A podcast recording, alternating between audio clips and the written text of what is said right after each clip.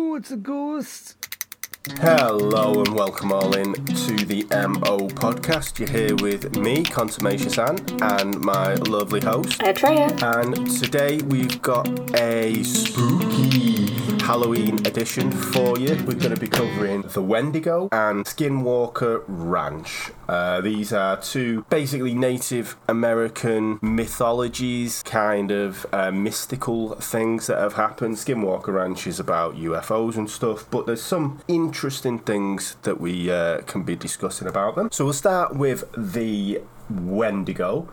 And the first time that I became aware of the Wendigo was from Stephen King, Pet Sematary. And I'll be honest with you, that is the scariest book I have ever read. And it was just because of the final couple of pages uh, in, in which he describes the Wendigo.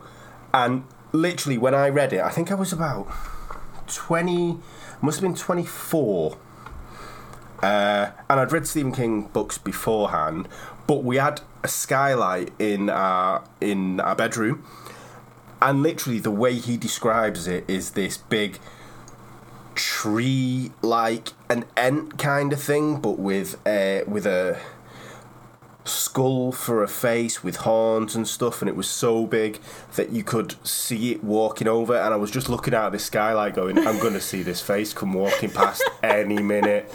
Uh, and and literally, I couldn't sleep for hours. Uh, You should have got blinds. yeah, uh, it was. oof.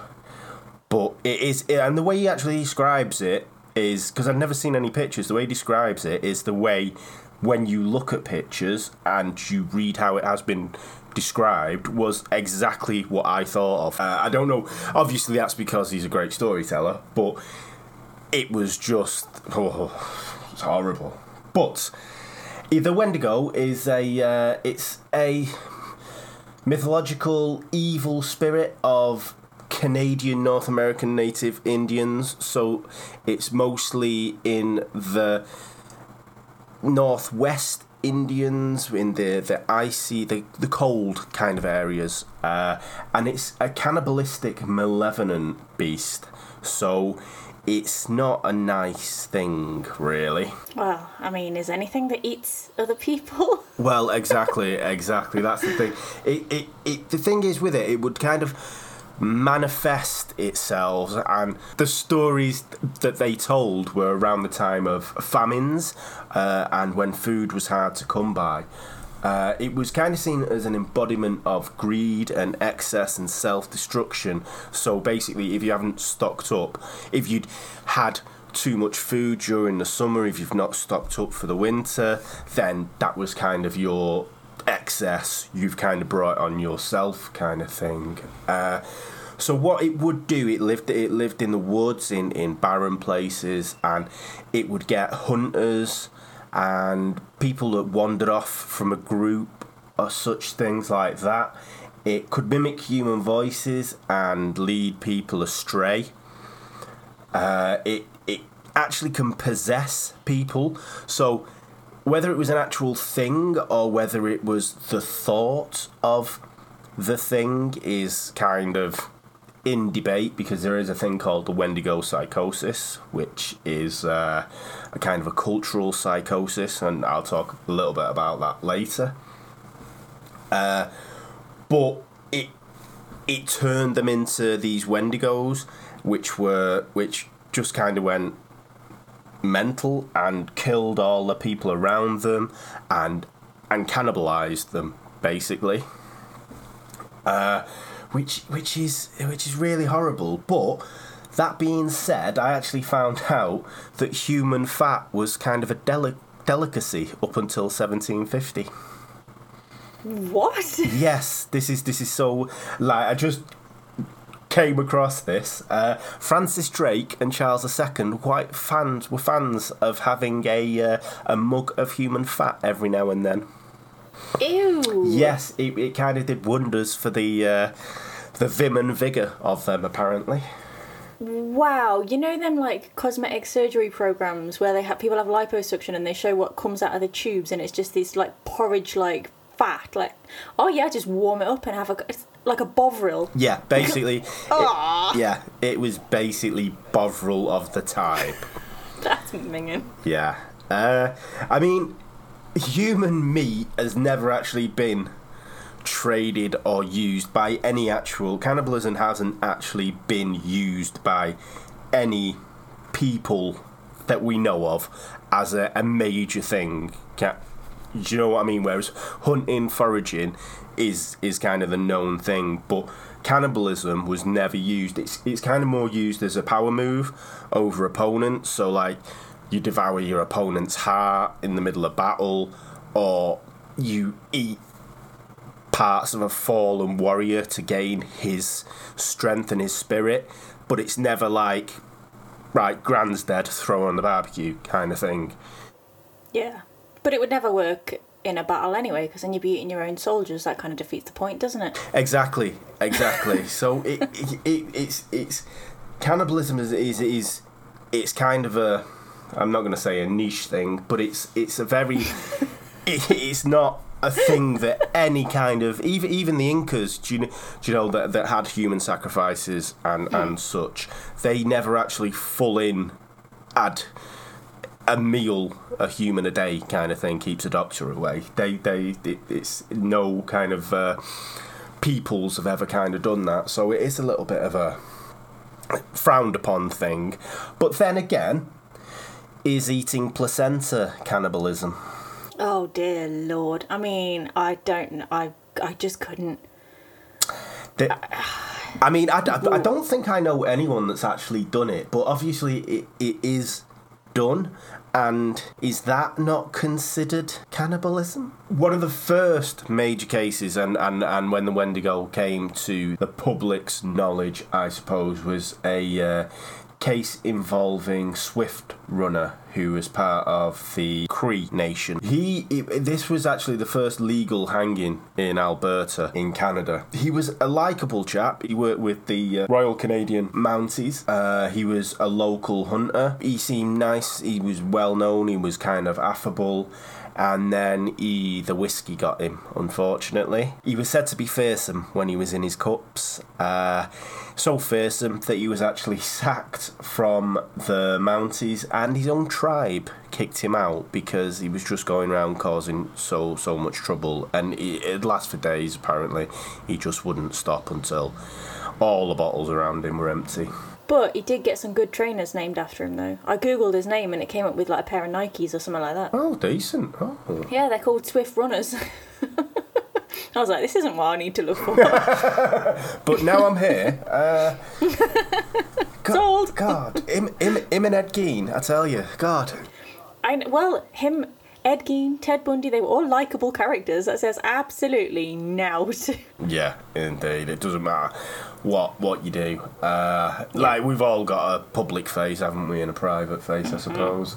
He was kicked out by his tribe, so he had to go and relocate, basically. So he took him, himself, and his family into the woods to live, and this was just before winter set in. Which what a time!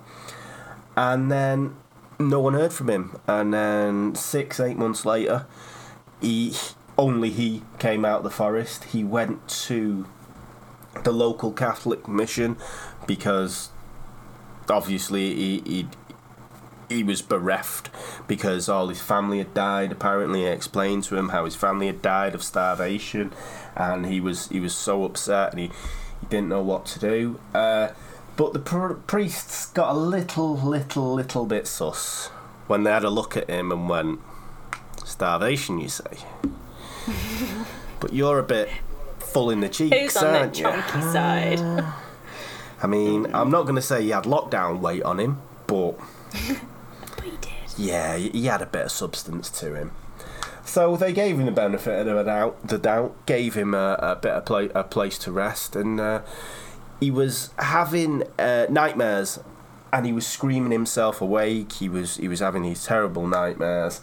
So the priests were getting a bit a bit suspicious of him. And then one day he uh, he tried to lead a group of children off into the forest, and they went, "Whoa, what are you doing? That's they're they're our children. Uh, that's what we do. Uh, don't be getting in on our racket. So they reported him to the police, and the police came out and said, "Okay, right, you're not being honest with us." So there's a little bit of back and forth, and no one actually knows what goes on. But eventually, after questioning, he led them to the camp in the forest, and there was just bones everywhere. Uh, broken bones that were hollow, which basically meant the marrow had been sucked out of it. And if you've got a dog, you know what that looks like. It's horrible. Mm-hmm. Uh, Yeah. You've ever opened a, a dog food, tin of dog food or cat food, or that jelly. Ah. Yep. Yeah. Uh, he was living on that. Uh, there was a there was a pot of human fat as well. So Delicacy. he was like, if it's good enough for Francis Drake, it's good enough for me. I tell you. You should have sold it. yeah. Made a bomb, bought some real food. They, but the thing is, as well, he wasn't that far away from emergency. They was 25 miles away from emergency supplies, so it wasn't the fact that he was going hungry. Do you know what I mean? It wasn't that. It wasn't the fact that there was no food around. He was an experienced hunter. He, he knew the forest. He, he was a guide for the Mounties in in the forest. So when any, any, anyone ever went missing, they called on him, and he took them around the forests. So it wasn't because he was uh, inept at, at hunting, tracking, or anything like that. It was just because basically he said the Wendigo had got hold of him, and uh, his eldest son had died for whatever reason. I don't know why. I didn't. I didn't find the reason as to why. Uh, but the Wendigo had got him when he was down and distraught, and he went on a killing spree and killed and ate all his family. He did actually say that his mother wasn't the nicest to eat, as she uh, her meat was tough, which is a Dear Lord. yeah, it's a bit minging that, but uh, Another with mummy issues. yeah, yeah. Better get her first. Uh, screamed at her head for a bit. Uh, but yeah, so so basically, the police arrested him. Uh, he was he was tried by a jury that included Cree speakers and quote marks half breeds. So Half breeds. that, that's what it said. So I think uh, uh, what's a what's a nice way to like their parents were white person and Native Americans. That's Ah, okay. that's that's that's kind of what they called half breeds, uh, which is horrible. Wow. Yeah, yeah. uh, and he was he was sentenced to hang, and the elders from the tribe that he was dismissed from, they actually said they they agreed with the ruling uh, because this is this was one of the sticking points because this was something that they'd never come across, especially when it's to do with uh, the Wendigo and uh, Native American belief systems and such. Obviously, white people don't know anything about that, and they just go about their own law. But the the actual elders said no, it, it's a correct ruling. He does need to hang. Uh, but the thing is, as well, he had actually he did have history about cannibalism because he'd at his hunting partner uh, years earlier Wow. when he was close to starvation. Yeah, so I, and they didn't go. You've done this before, haven't you? We should have seen it coming. Did his what? Was he married by this point? I, I think- his wife like? I think this came out at the trial that because because what he actually said, he actually said after all the uh, when when he was asked at the trial, do you have anything to say? He said, no, I did it. I think I think it just got to a point of where he just went, you know what, I did it. And by the way, a few years ago when I said Joe that I went hunting with, when I said he he fell off that cliff, well he didn't. He, he fell into my belly. Uh, I mean, this is not just a a sudden fit of madness. This is not a psychosis, and this is not some a, a Wendigo possessing you. This is just outright. He's just nuts. Yeah, he's he's just maybe maybe maybe. I mean, I'm not. I'm not making excuses for him. Uh, this was a horrific. kind of murder. He murdered six people, uh, including his young children, but because he was shunned by his tribe and by the the community. Maybe it was alcohol withdrawal uh, that caused him. His eldest son did actually die through. It wasn't related to anything, so he, he was very distraught with that apparently. Uh, and maybe the alcohol withdrawal, and he just couldn't get a drink, and he just went, "Oh, you know what? Fuck it." I mean, that's no excuse, obviously. You're right. It is no excuse. There's been times when I've been out of wine and I've had to go for like upwards of like three days with no wine, and it's never once occurred to me. I could probably, I could probably eat Dave. I've- Yeah. he's got belly button fluff and toe jam and all sorts. I'm not gonna know. Maybe he was just lazy and he couldn't be asked hunting, and he thought, you know what, if I kill all these lot, I could just live off them for this for the winter and not move. And and, and what happened during his hanging? Uh, he it was delayed by two hours because uh, the the locals burnt the actual drop, so they had to make another drop for him. And while they were there, the priest asked him, did he want to uh, did he want to say anything to God? And he said, no, the the white man has done nothing for me, so I don't think he's got to do anything for me.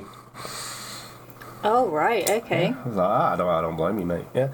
Uh, Wow. I mean, surprised he wasn't struck, by, struck down by lightning there and then. I know. Uh, he did. He did actually offer to uh, do himself in with a hatchet. I don't know how it would have worked, but he said, "I can do myself in with a hatchet if you want to save the hangman a job," because the hangman were got paid fifty dollars because he was just a. Uh, just, just a random veteran who'd, who'd fought who'd fought in the war because they didn't have a hangman because it's the first legal hanging. so it was And this guy, and this guy was just like, "Give me a hatchet and I'll cut my own head off." yeah. That's So- quite a skill. Yeah. Uh, but so basically, that was kind of when the Wendigo came into the the, the white man conscious. Uh, let's say. So that was that swift runner, and then there, there are Wendigo hunters. So there's a story of a Jack Fiddler. Or I'm gonna butcher this, and I do apologise to anyone listening, but I really, really love Native American uh, people's names, and it's Zao Unu Gizagu Gabao, which means he who stands in the southern sun. Oh, that's nice. I know, I really like that. Uh, he was Change your name he was a uh, shaman and a Wendigo hunter, and he was born in 1840-ish, either early eight, uh, late 1830s or early 1840s. And just to put how far he lived, how secluded this tribe was, the first missionary to visit the camp was in 1899, so like 50 years after he'd been born. That's how isolated this tribe was and how little Western influence it, it had. And this it, kind of has a massive bearing because this case is what was put the nail in the coffin for the First Nation Indians and the, and the, the tribal people because they would they worked on their own kind of laws and beliefs and because they'd not come across Western influences, they didn't know. I'm not going to say didn't know any better, but they didn't adhere to laws that the white man had done. So basically, he, he, Jack worked. He had dealings with traders and trading companies, and he was well known and he was respect, respected by other tribes. Uh, they'd other tribes around the area would send delegations to him. He was that well respected. Uh, he was he was a great healer. Uh, he'd go out uh, to other tribes as well to heal people. But then in 1906, the Mounties got wind of quote marks a bag of pagan Indians who are in the habit of killing one another whenever one gets delirious through fever or other causes. So the Mounties were like, okay, they're just killing each other. Savages Just a bunch of nutters. heathens. Uh, but in 1907, Jack and his brother Joseph, whose real whose real name was uh, Pesequan, were arrested for the murder of Joseph's daughter-in-law, uh, who was claimed to be turning into a Wendigo. Uh, and just to, when Jack was arrested, what he said was, "I did not know what I was doing was wrong, and if I would have known, I would not have known done the deed." So they they were living to their own kind of values, not values, but their own beliefs and their own systems that had been living to for hundreds and hundreds of years. So they didn't think it was wrong. But basically, what they would do is because this this the Wendigo is so ingrained into these these people's lives. If people were acting strange, especially in a time of fam- famine, uh, they their family would consider them possessed, and they'd call upon Jack to come and euthanize them before the Wendigo could become full blown and start killing people and eating people. So basically, what happened was they brought the daughter-in-law was brought to Jack, and she was having fits and she was screaming, and she had to be held down by two people. Uh, the next day, she calmed down, but she was still thought to be possessed, and she was choked by Jack and Joseph with a piece of string. When when I seen it was uh, they she she was choked by a piece of string. I was like, how what they got her to swallow a piece of string? Uh, but they kind of garroted her with a piece of string because apparently Uh, That's how weird does your brain work that you thought that they made a like swallow string. because he said away, I was like, yeah, they strang. Yeah, like strangling her, choked. Why didn't you say strangled her with a piece of string? Surely that's the correct. Anyway.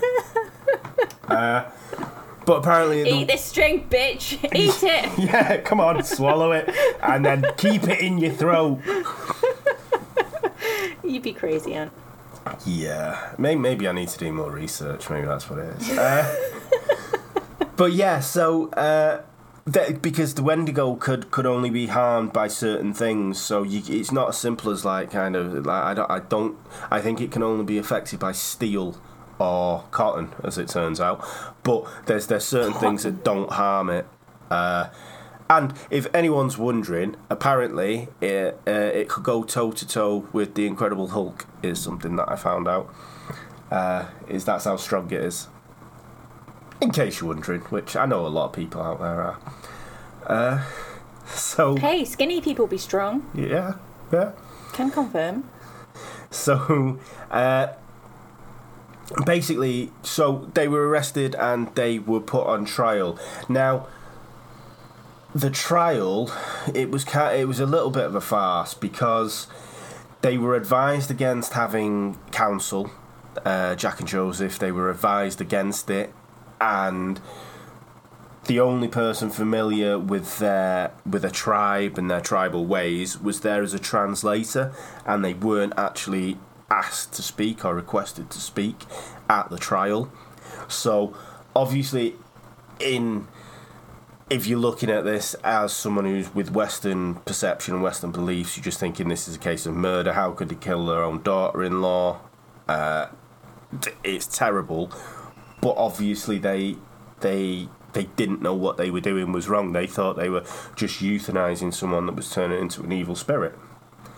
Uh, so they were both sentenced to hang for murder, uh, and which is really bizarre because Jack was 87 by this point.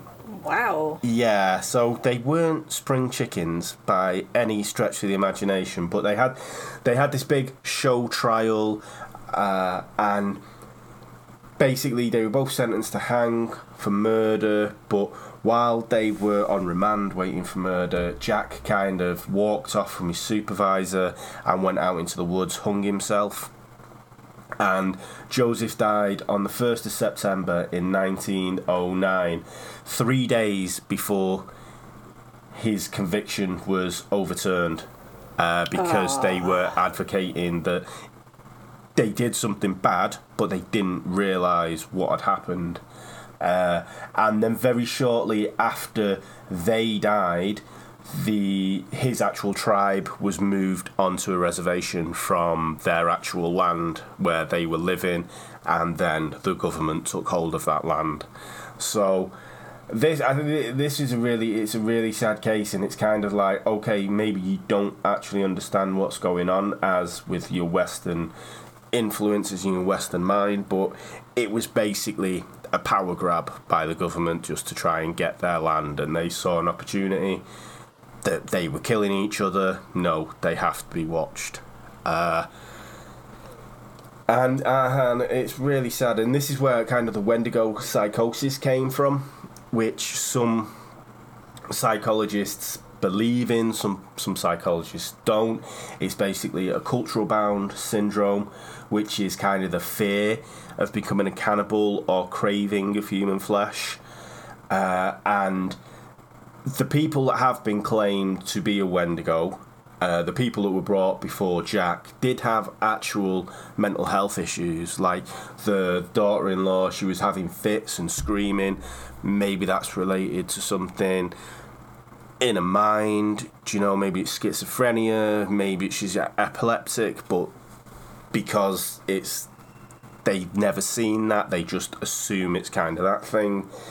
You know, and there is a passage uh, from uh, a French from a French trapper who actually who actually maybe not a French I can't remember if it was a French trapper or a French psychologist but someone in Canada who was actually looking at the Wendigo cases and what they said was the onset is withdrawal into melancholy uh, the person lies inert, said to be brooding over the possibilities of cannibalism, wanting to eat men, and yet afraid.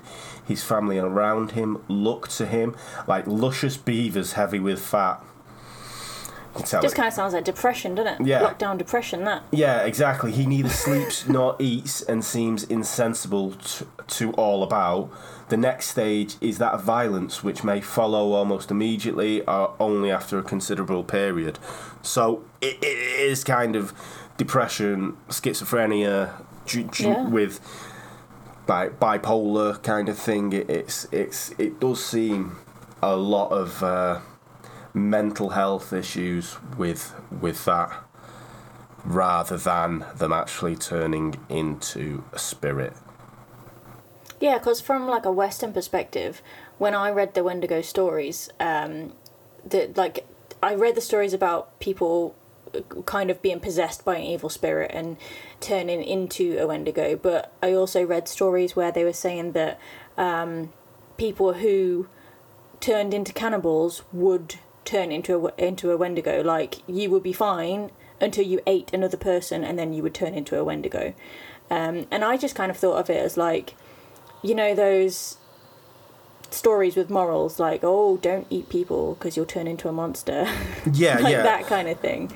But like an Aesop's fable Native- kind of thing. yeah, but obviously in the Native American like frame of mind, that's it's a real thing. It's not a case of it's not a moral of a story. It's not a it's not just a fairy tale. This is a real thing. You you will turn into a Wendigo if you come into contact with this evil spirit. Exactly, and with it being, I mean, I'm I'm pretty sure as well that there is probably a uh, a Western kind of thing. This kind of thing happened in the Middle Ages, maybe, uh, like with. Uh, th- th- there's kind of a, a Western kind of philosophy to it as well, because in the Middle Ages, I'm pretty sure that if you ate the flesh of something, like the, with the stories, the werewolf in Germany, uh, I'm pretty sure if you eat the flesh of another person, you turn into something. Do you know what I mean? There, there are kind of stories throughout history about uh, about being a f- that happening, you'll turn into a monster. yeah. But they just it was ingrained into them as, as their belief system rather than a finger wagging don't do that or it'll happen kind of thing. It was one of their beliefs. Mhm. Yeah. Uh, but yeah so i mean they're, they're the two that i came across the most notable two. Uh, did you did you find out anything other? Well, the the uh, introductions I had to Wendigo were uh, through Grimm and Supernatural, the TV series. so um, that the kind of um, background that I was aware of was what I was saying earlier about how if you turn into a cannibal, you turn into a Wendigo kind of thing, um, and you can be killed by silver and fire. Um, and that the it's the see what I this the description that you gave, which is Stephen King's description, sounds more to me like a skinwalker because the descriptions I've read of the Wendigos are like tall, gaunt, pale, sunken eyes, like emaciated, humanoid kind of things that are so they're so thin and starving, starving basically, but they're always ravenous. Yeah, they Whereas- can't kind of sate their hunger. That's Yes. that's why they're always wandering and trying to find new flesh. Yes, they're always starving. Um, whereas when I read the description of the skinwalker, it sounded kind of the same, like um, wearing the skull of an animal and kind of being more like um. Uh, is it a leshen? You know, out of The Witcher. Oh yes, yeah, yeah, a leshen, like yeah. that that kind of deal. Um, whereas the Wendigo was more humanoid than skull kind of thing. But clearly there is a distinct difference between a skinwalker and a Wendigo. Yeah, uh, I mean, this probably segues was really great into Skinwalker Ranch. Uh, for for me, a Skinwalker is like a, the a shapeshifter. Uh, Yeah. And I don't know. Have you ever heard of the Dogman? Uh, the Michigan Dogman. Yes, well, apparently this it's a story that kind of goes hand in hand with the Bigfoot. Uh, Yes. So, so for me, my kind of thinking on a skinwalker is a dogman uh, because uh, a skinwalker is basically it's a, it's a term for a shapeshifter in the in Navajo legend and it's associated with the cunning animals, so like a coyote or a a wolf kind of thing. And for me, that's that's kind of what a, a, a skinwalker.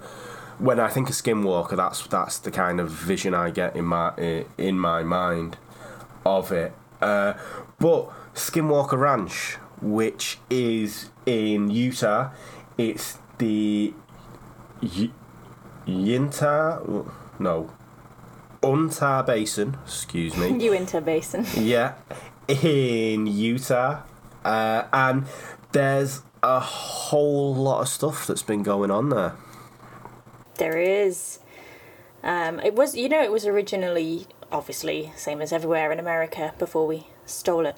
Um, it was, it belonged to the Utes and the Navajo tribes, and they kind of got on at first. They were you know, team up to, you know, battle the evil Mexicans and the Brits and things like that. And then, uh, and then the Utes kind of thought, huh, what about if we kidnapped Navajo people and sold them as slaves? Think of the money we could make. So that's what they started doing, and uh, naturally the Utes were a bit pissed off.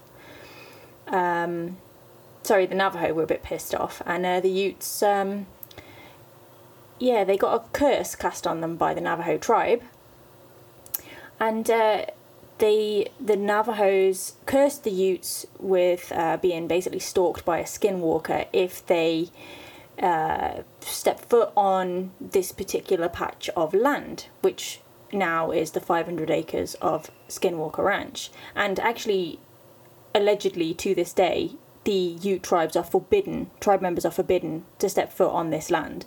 So um, the Ute tribes kind of took over it. They they they they kind of um, made an encampment there in around 1880 and uh, by 1906 people around the Uinta Basin started reporting underground rumblings and explosions and like the sound of machinery uh, but that didn't stop people moving in uh, in in 1905 John and Emma Myers they moved in and they built a built a homestead I actually believe it's still on the ranch now although it's you know like a bit of a ruin um, and then the Locke family, so it was a bit of a busy, busy ranch really.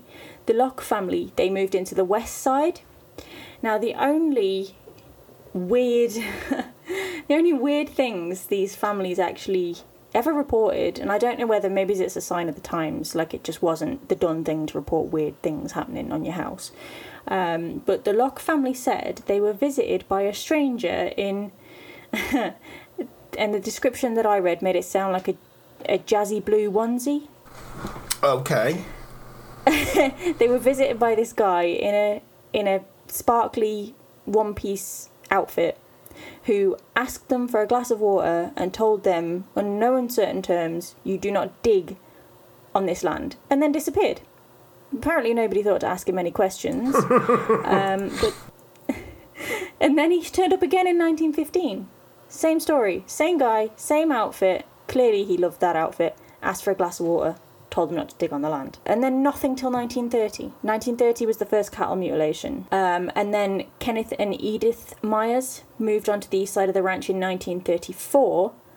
And I'm kind of of the impression that maybe they or their relatives were the people that sold the Shermans the ranch because I don't have any information of anybody else moving in between then and the Shermans only that between 19, the 1950s and the 1980s there was a surge of UFO sightings and cattle mutilations like you wouldn't believe. Hmm.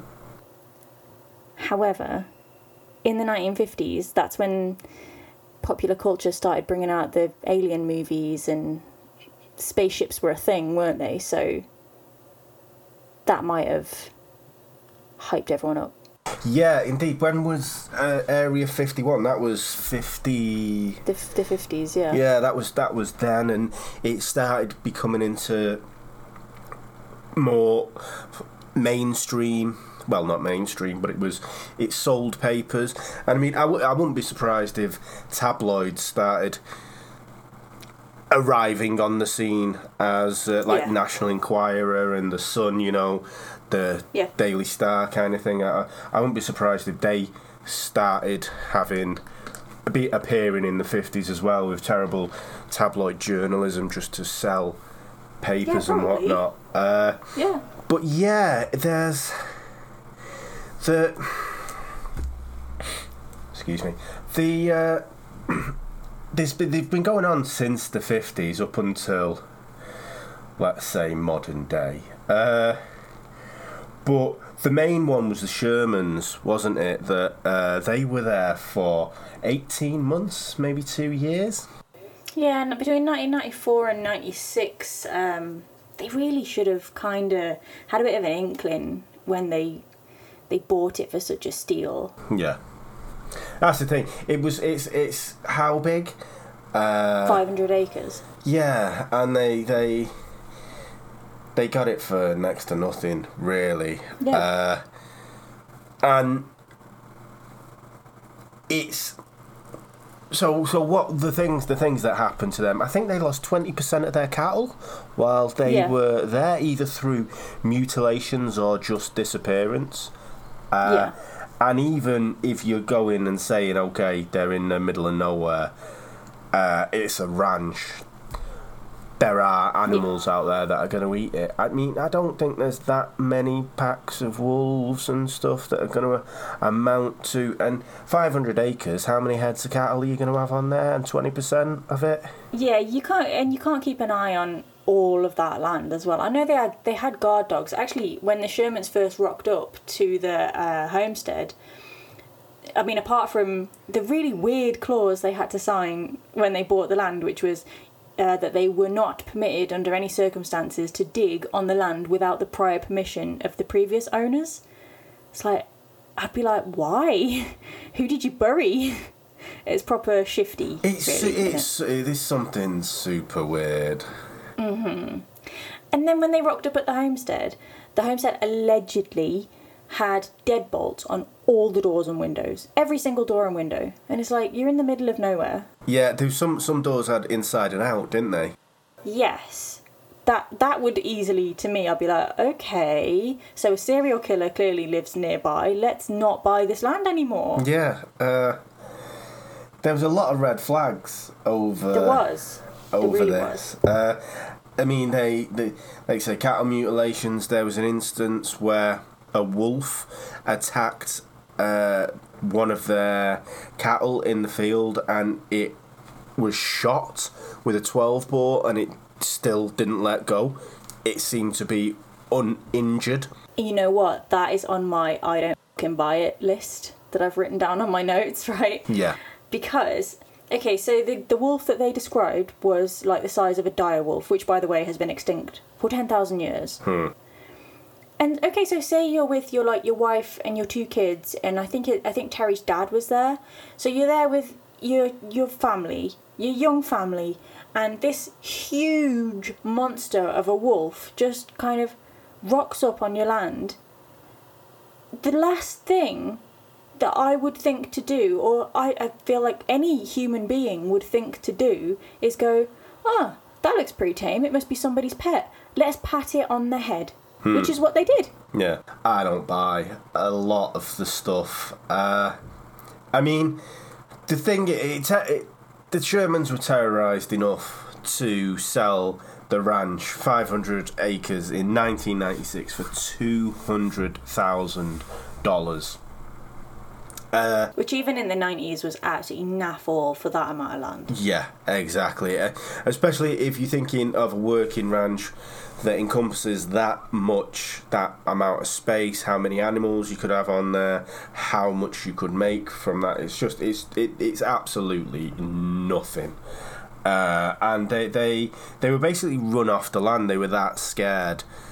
Uh, but I don't know. Did you think they were that scared, or I don't know because like when it comes to the like the story with the wolf, I'm like I'm just not buying it on a just a normal human basic instinct. I just don't think it, anyone in their right mind would see a giant wolf in the like on their land in the middle of nowhere, assume that it was tame and it was probably somebody's pet, and then pat it on the head. You'd be running for the hills and locking your doors. You just wouldn't do it. Hmm. But the other things like um like the random things that could apparently there's theories where this could have been put down to like psychosis or like just being out in the middle of nowhere or like radiation poisoning or something. So um terry had a, a fence post digger that went missing and he was a bit pissed off because it was quite expensive. So he went out and bought another one and then the next day this digger was discovered up a tree. There's no way it could have got there on any level at all, and he was confused.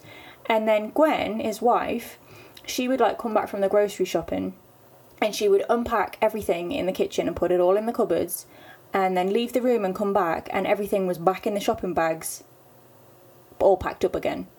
And so that's kind of weird. But um, so they said that eventually they would hear like footsteps outside and there would be like black faceless like things looking through their windows. And you know they'd locked all the doors and everything and and thankfully they had the deadbolts and stuff on the windows. But apparently these things still got in and they would stand at the foot of their beds and watch them at night. So that's pretty terrifying. Yeah?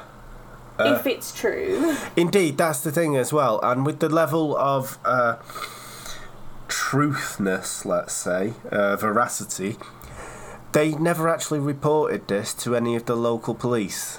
Uh, yeah they didn't yeah They they confided in a was it a high school teacher? yeah So the police don't have any records of any cattle mutilations. They don't have any records of. And to be honest with you, even for insurance, like if twenty percent of your herd went missing, surely there's a way to claim it back. Yeah, especially since I think that there was the cattle themselves, because they were such like um special breeds. I think they were worth a couple of grand each. A bull, like I was I was reading, a bull uh, cost six grand. Woof. So there was there was someone in Colorado, I think, who had six of his bulls mutilated, and they cost six grand a piece. So wow. a steer, or even even if it, it, it even if it's for even if it's going in in the grinder, it's gonna be worth at least a grand fifteen hundred.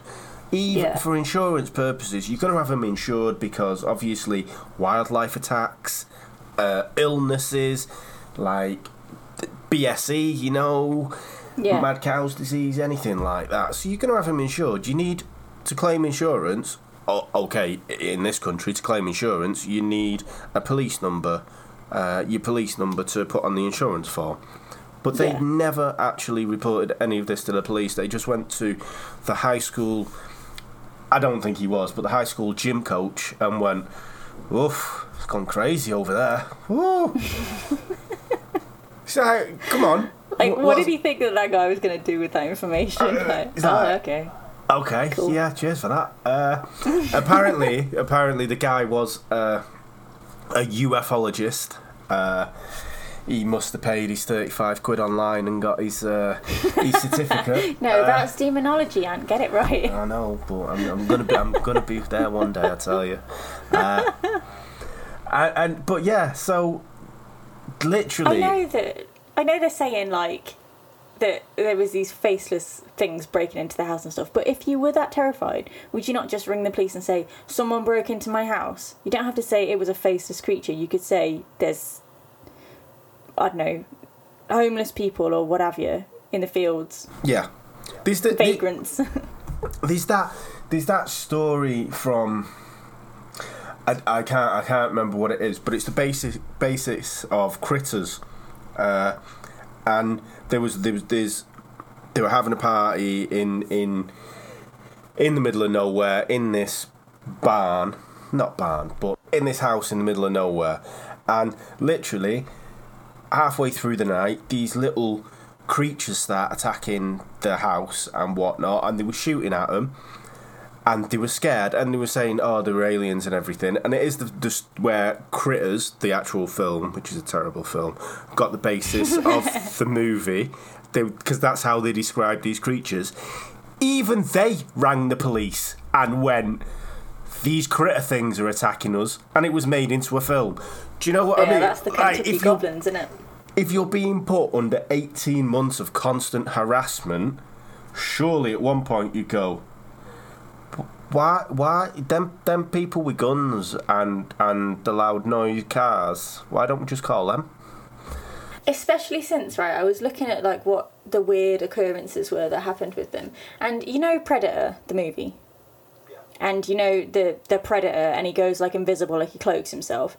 They were saying that one of them kind of things was like lurking around the farm like just kind of just there. Like that's not terrifying.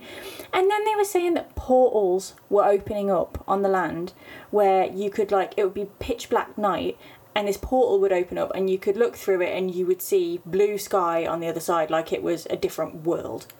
Like okay that's terrifying enough to either a seek some kind of psychiatric treatment or b like ring the cops. Yeah, just, just even just to verify it. You know, I mean, like by the time the cops come, it could have all disappeared. But then at least, at least we wouldn't be here going full of shit. They're just full of shit. Uh, like how would they like okay so it was the night it was 1994 so it was after like roswell and all the kind of spaceship flying saucers hype so if you saw something that looked like a cloaked i mean it was before actually when was predator out was that the 80s it was yeah, that was that was eighties, early nineties.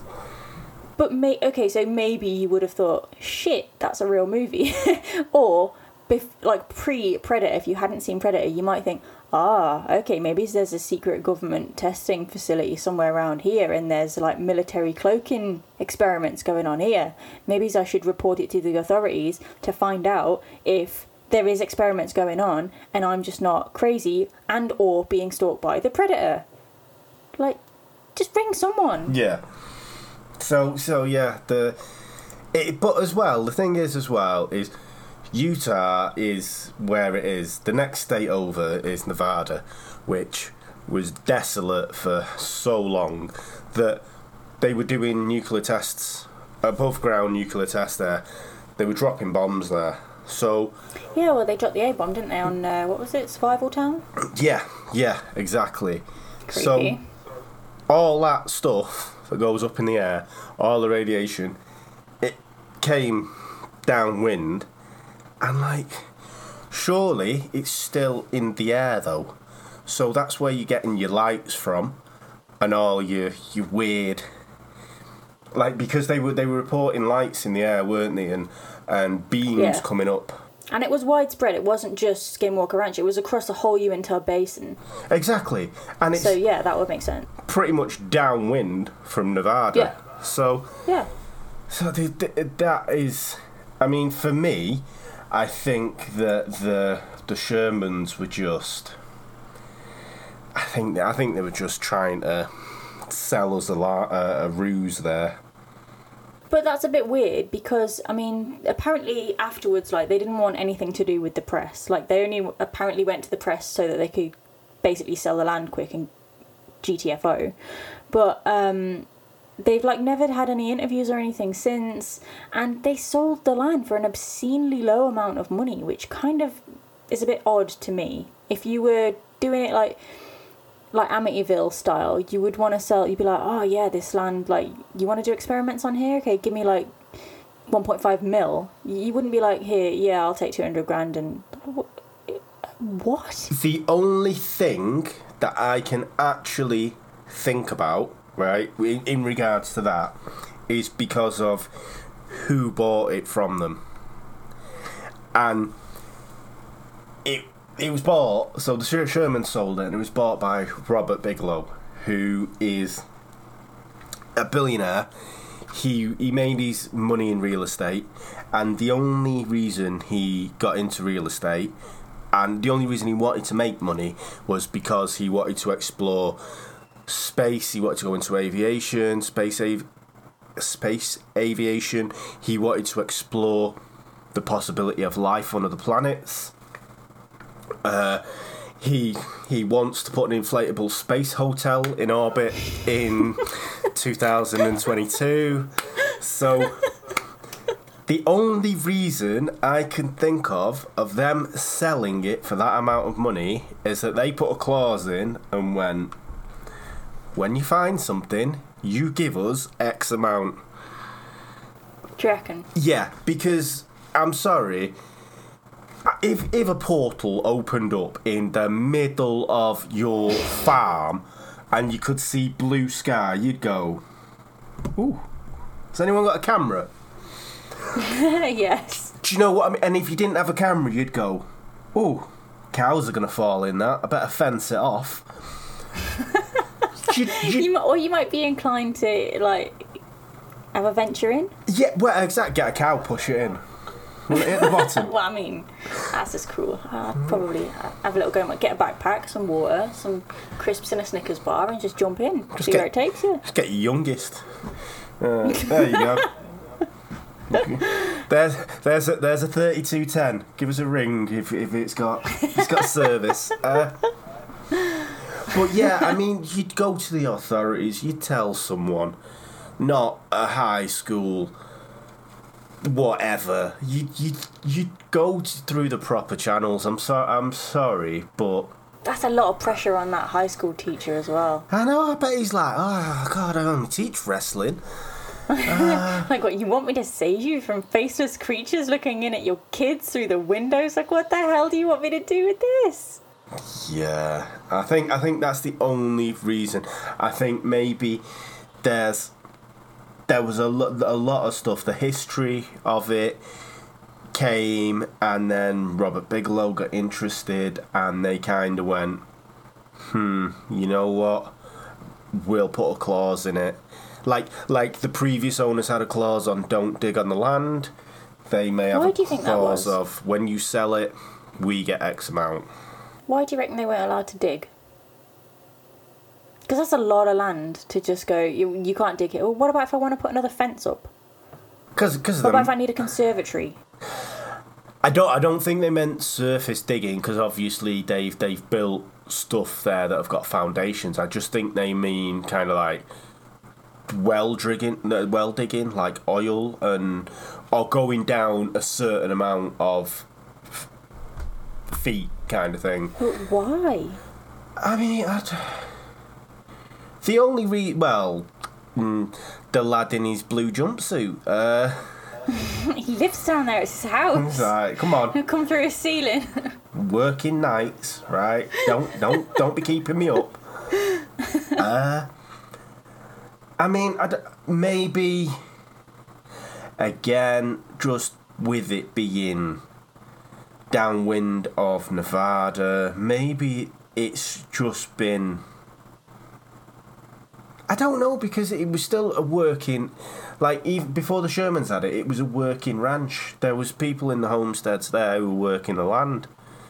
Yeah. So even and the bombs were going off in the fifties, and it was a ranch in the fifties. So it wouldn't be the radiation. So they said that they heard sound, underground rumblings, explosions, and which you know could be mines, it could be mine fires, I guess, and stuff like that. But machinery sounds underground. Unless I mean it's in Utah, unless it's the Mormons that are building a super church underground. I, I mean I have no idea. Why Uh, is that your first go-to? It's got to be the Mormons building a super church underground. Utah? I mean,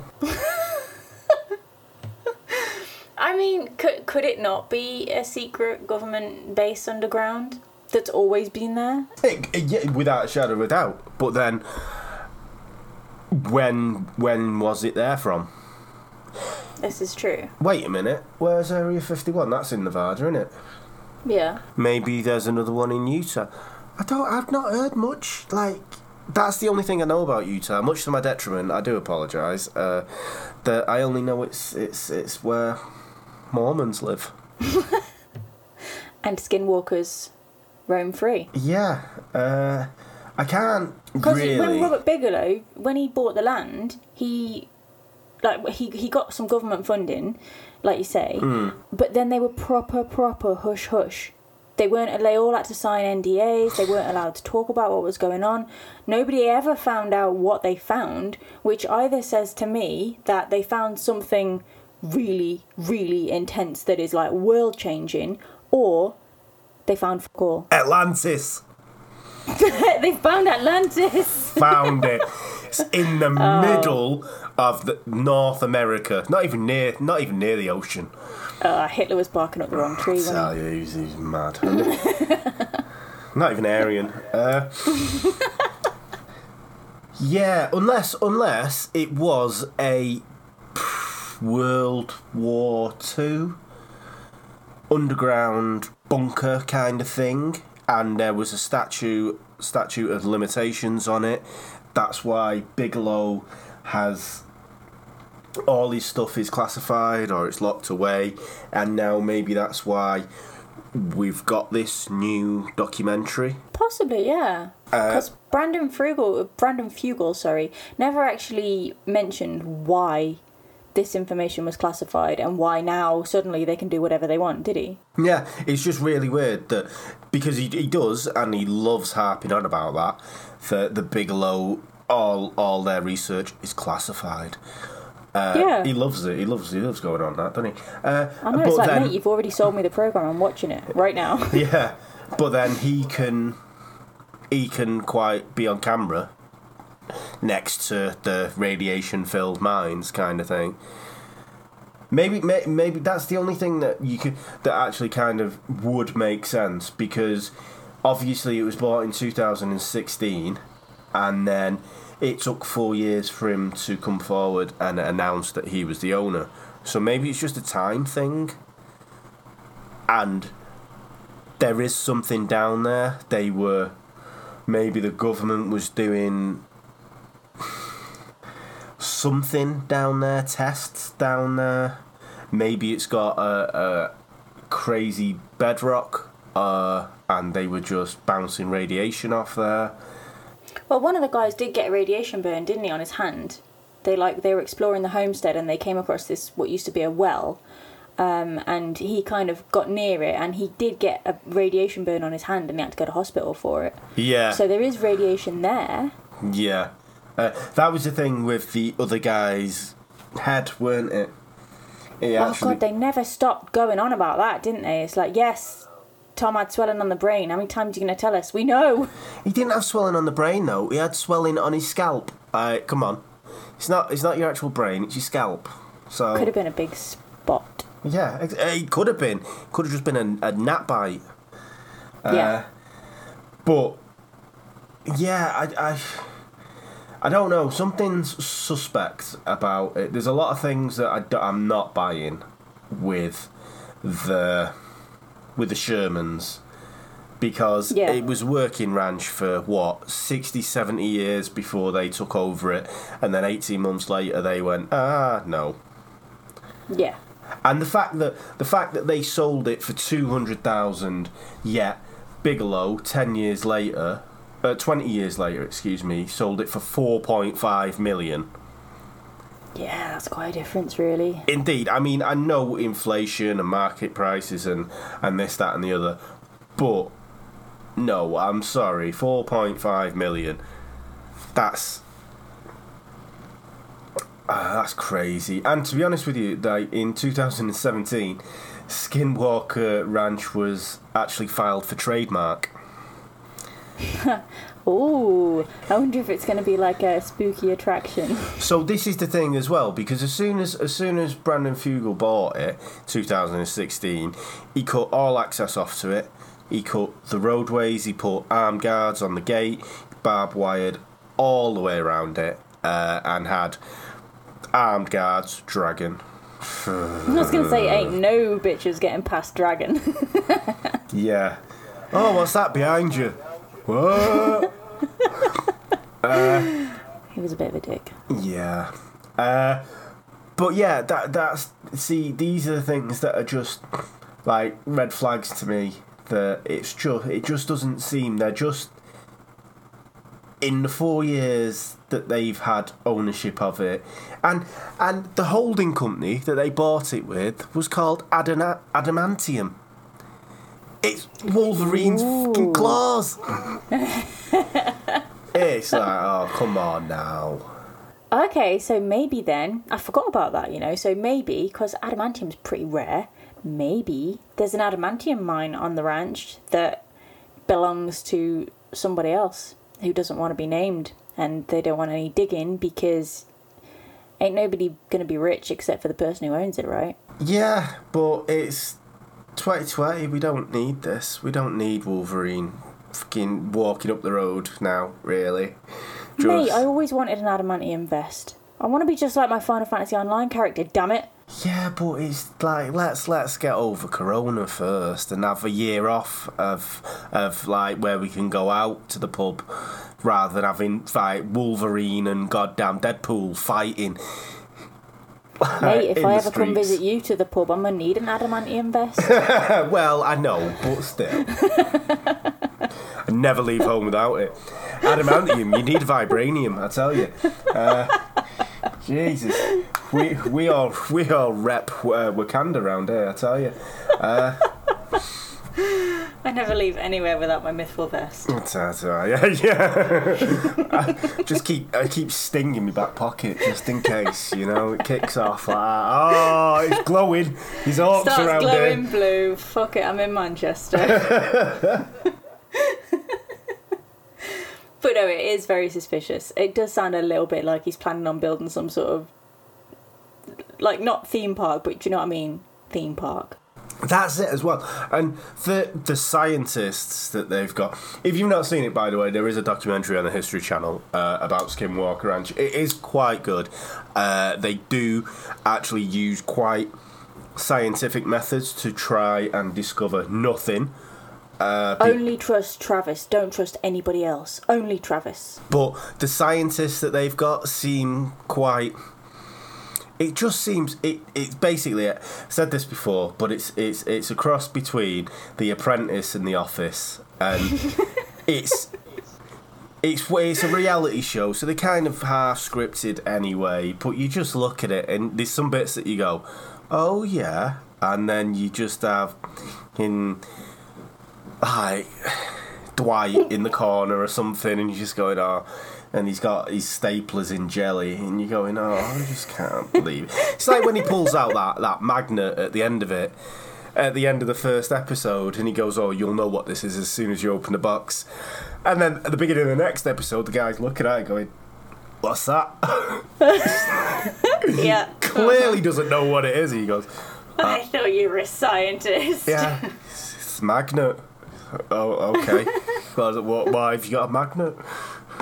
It's just. I know, it was, a, it was a bit of a underwhelming cliffhanger. Yeah, that, yeah.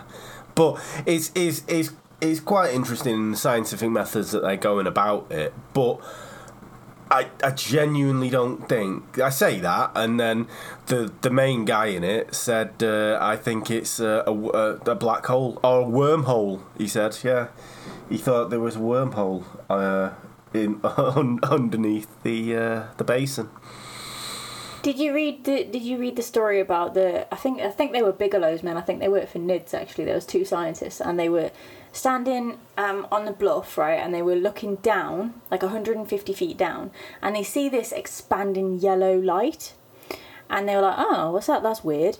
And it's getting bigger and bigger and bigger. And one of the guys, because they've got these all this equipment set up with them, and one of the guys is like, "Hey, let's have a look through the infrared camera." And they point the infrared camera at it, and it's this big black portal and this black creature like all they can see is a torso is trying to pull its way climbing its way out of the portal it climbs out of the portal does a runner the portal closes up immediately and the guy who's not looking through the infrared probably because he's shit scared is just watching this yellow light get smaller and smaller and smaller until it disappears so you're saying like cthulhu cri- climbed out of the goddamn portal and they, they didn't watch where it went.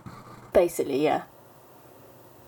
I, I feel like if it if it was a real thing, you could probably talk to these guys in the biggest institute in America for psychiatric help. Yeah, they'd be they'd be sat next to goddamn Ed Gein and uh... yeah, you'd be fucking traumatized. I would be. I would never get over that.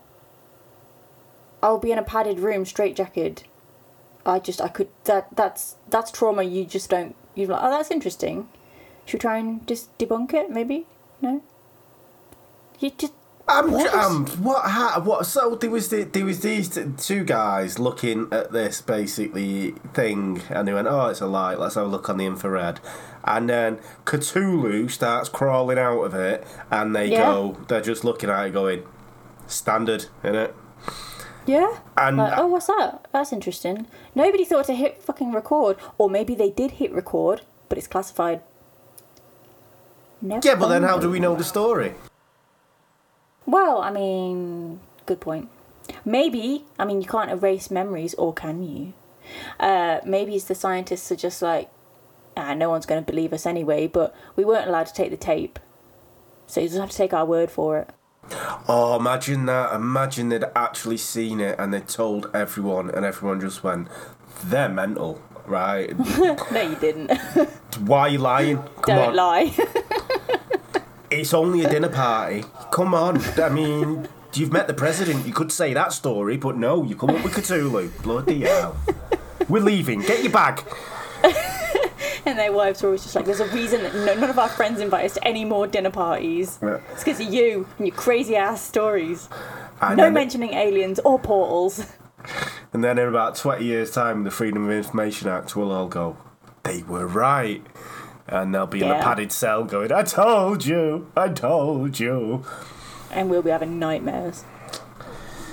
Yeah, that's I mean, the stuff I'd, of nightmares. The, the things, things like this, I'd have to see it myself do you know I'd have to witness it some not not something like that but Skinwalker Ranch as a whole I'd have to see the lights and be there and have the feelings that these people are claiming to have uh, I don't think as a as a as when you watch it on the documentary or or you read it I think it's very easy to to say no that that's that's not happened that's scripted. If you were there it'd probably be different but for me myself I, i'd have to go through it. I, I there's no other way that i can just go yeah that, that's that's legit you know yeah like the lights in the skies and, and stuff like there was um i think i think it was a video i think i actually showed it in the documentary where there's this like a beam of light that's just shooting up across the sky like a like a like a bat signal kind of hmm. thing um, and they're like, we don't know where this light's coming from, and and we can only see it through infrared. We can't see it with our own eyes. And they like point the camera, and they can see you can see the light beam, but you can't see it when you, it's not looking through the infrared.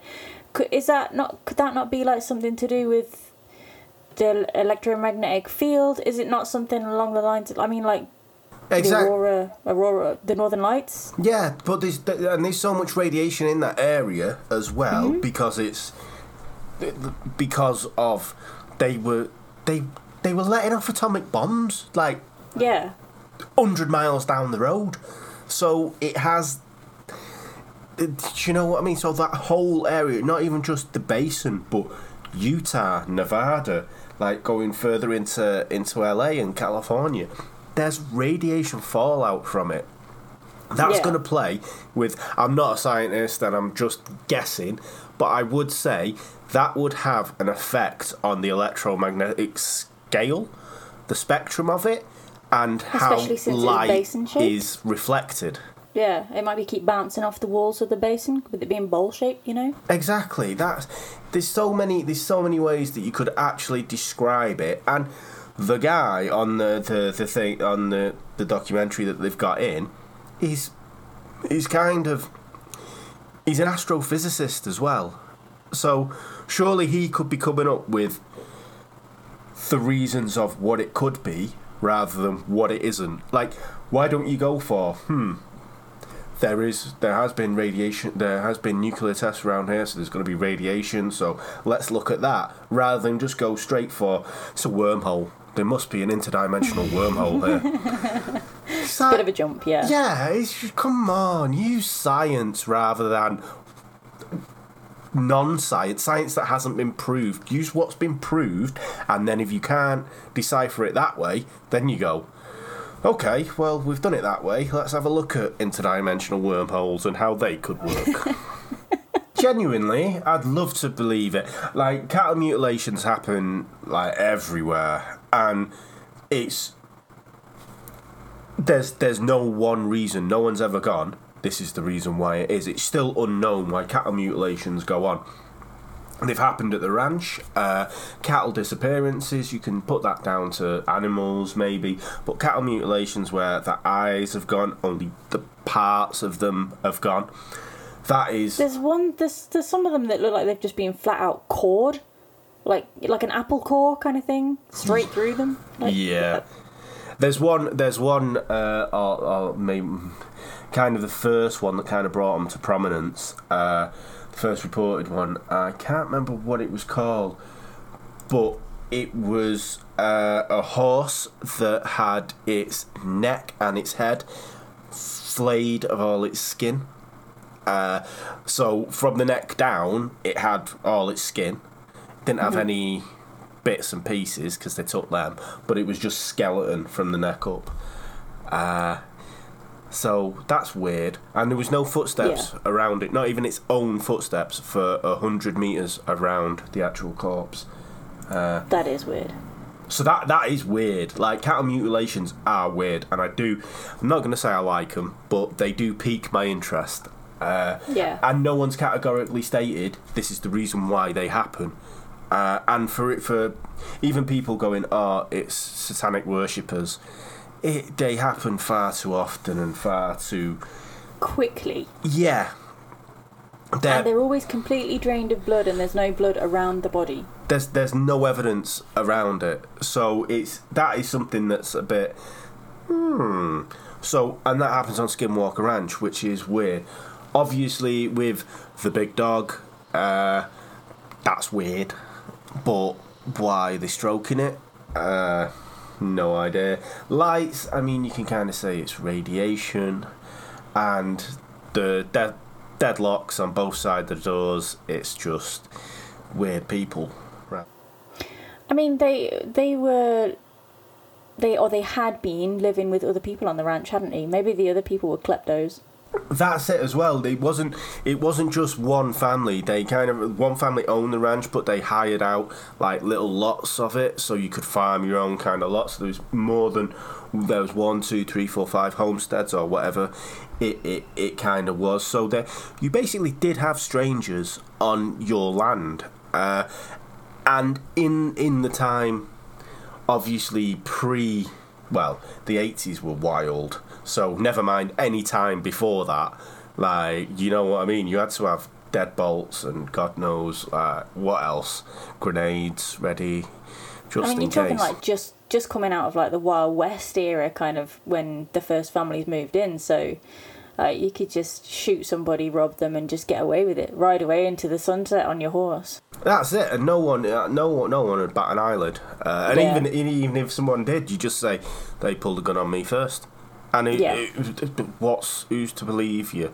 So So maybe it was just protection. yeah, so so there are some things there that you go hmm, maybe, but it's something that you, for me I'd have to see it to believe it, to, to witness it, to Yeah. kind of go yeah, now you're making sense. Uh, uh, like, like, like I said in that in the in the documentary, there is one instance where you do see something.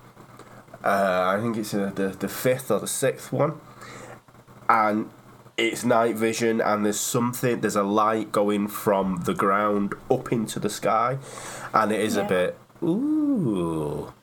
But again, it could be it could be explained away by someone who knew thermodynamics or physics or just as someone watching it, you go, wow. But you just, I'd have to be there on that ranch to kind of see it rather than, espe- especially with the money that's been thrown around and it's classified and. There's too many red flags on this one for me. Sounds to me like a government um, testing facility. Something that kind of like Area 51, but we all know Area 51's good.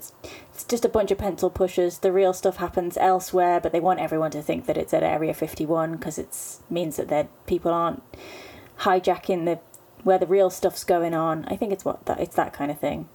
That's it. It's, it's probably. I mean, to be honest with you, we all know about Area Fifty One, but how many Area Fifty One A's are there? You know that we don't know about that are, and the amount of barren land that's in America, that's in the, the mid north, the, the the Midwest kind of thing, going over from Nevada, Utah, Ohio, all the way through that kind of place. There's so many swathes of land that un, well, not un, well, may yeah, hundred years ago, the government could have gone, especially during during the war. You know, after they took on all the scientists, let's use quote marks there from Germany. uh, they took on all them scientists and they had them working on the A bomb and and all these things. You know, they could be still doing Yeah. it today and and. Area one, Area Fifty One, A, B, C, D, but we just don't know about it. Shall we go? Shall we go to Skinwalker Ranch and we'll meet Dragon at the gate and you can sweet talk him so that we he let us in. I, I, I, I wouldn't sweet talking, but I'd love to go. I'd. Uh, we'll probably have this conversation about a year, and it'll be like mm, like two hundred dollar entrance fee because they've turned it into a resort. Do you remember when we were when we were like theorizing about Skinwalker Ranch? Now you can just go. It's like thirty nine quid or something. Come see the sights. Come see the bright lights. It's part of two swords with Alton Towers. Indeed, yeah. I bet Disney will own it as well. Uh, they ruin everything, don't they? I would like to believe it, and there are some odd things, but on a whole, um, I think that there's a lot of science that can explain it. Um, yeah, the Wendigo, I totally want to be real, but yeah, on the whole, I think it's just a load of superstition and a load of maybe maybe psycho- psychosis induced by radiation poisoning. Yeah, yeah. I mean, the way the Wendigo for me will always be.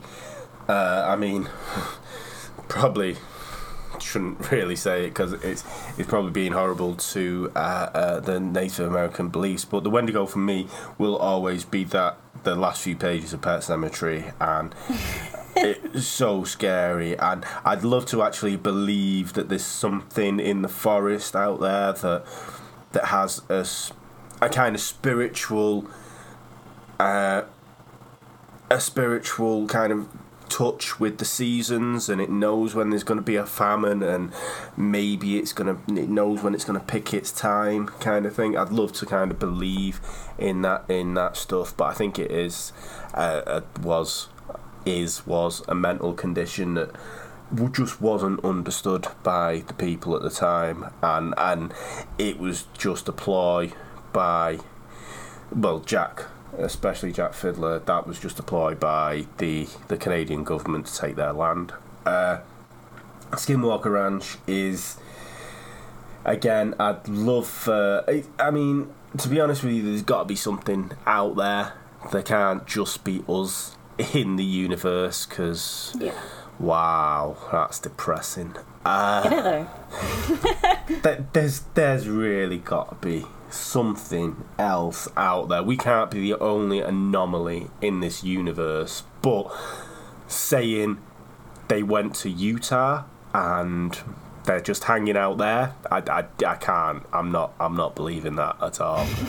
uh, I think I think like you. I think it's just some kind of radiation stuff. Maybe there's an area 51A down there and it's a statute of limitations kind of thing and then I think they'll get as much tease out of this as they can. Well, to be fair, they did say um, originally a, a video that I watched had said that the most of the dark occurrences seem to have happened in and around the mines, which they never went into. They, they never entered the mines, so I think season two is supposed is supposed to be looking del- uh, delving deeper into that. So maybe they'll go into the mines, and maybe it'll be like the descent, and they all get eaten. Here's hoping. Uh, Here's hoping dragon gets as eaten. long as Dragon goes first, that's all. That's Yeah. all that matters. Uh, Definitely. right. So. So Halloween. yeah, indeed. So that is our Halloween uh, special. It's not as scary as it should be, but it is if you actually put some thought into it and, and kind of uh, if you were in them places at the time. Uh, but yeah, so that has been the MO podcast with me, Consummate Shazam, and Atreya. I hope you all have a lovely Halloween, and if you don't celebrate it, then bye. Bye. Uh, well, no, just a bloke in a sheet.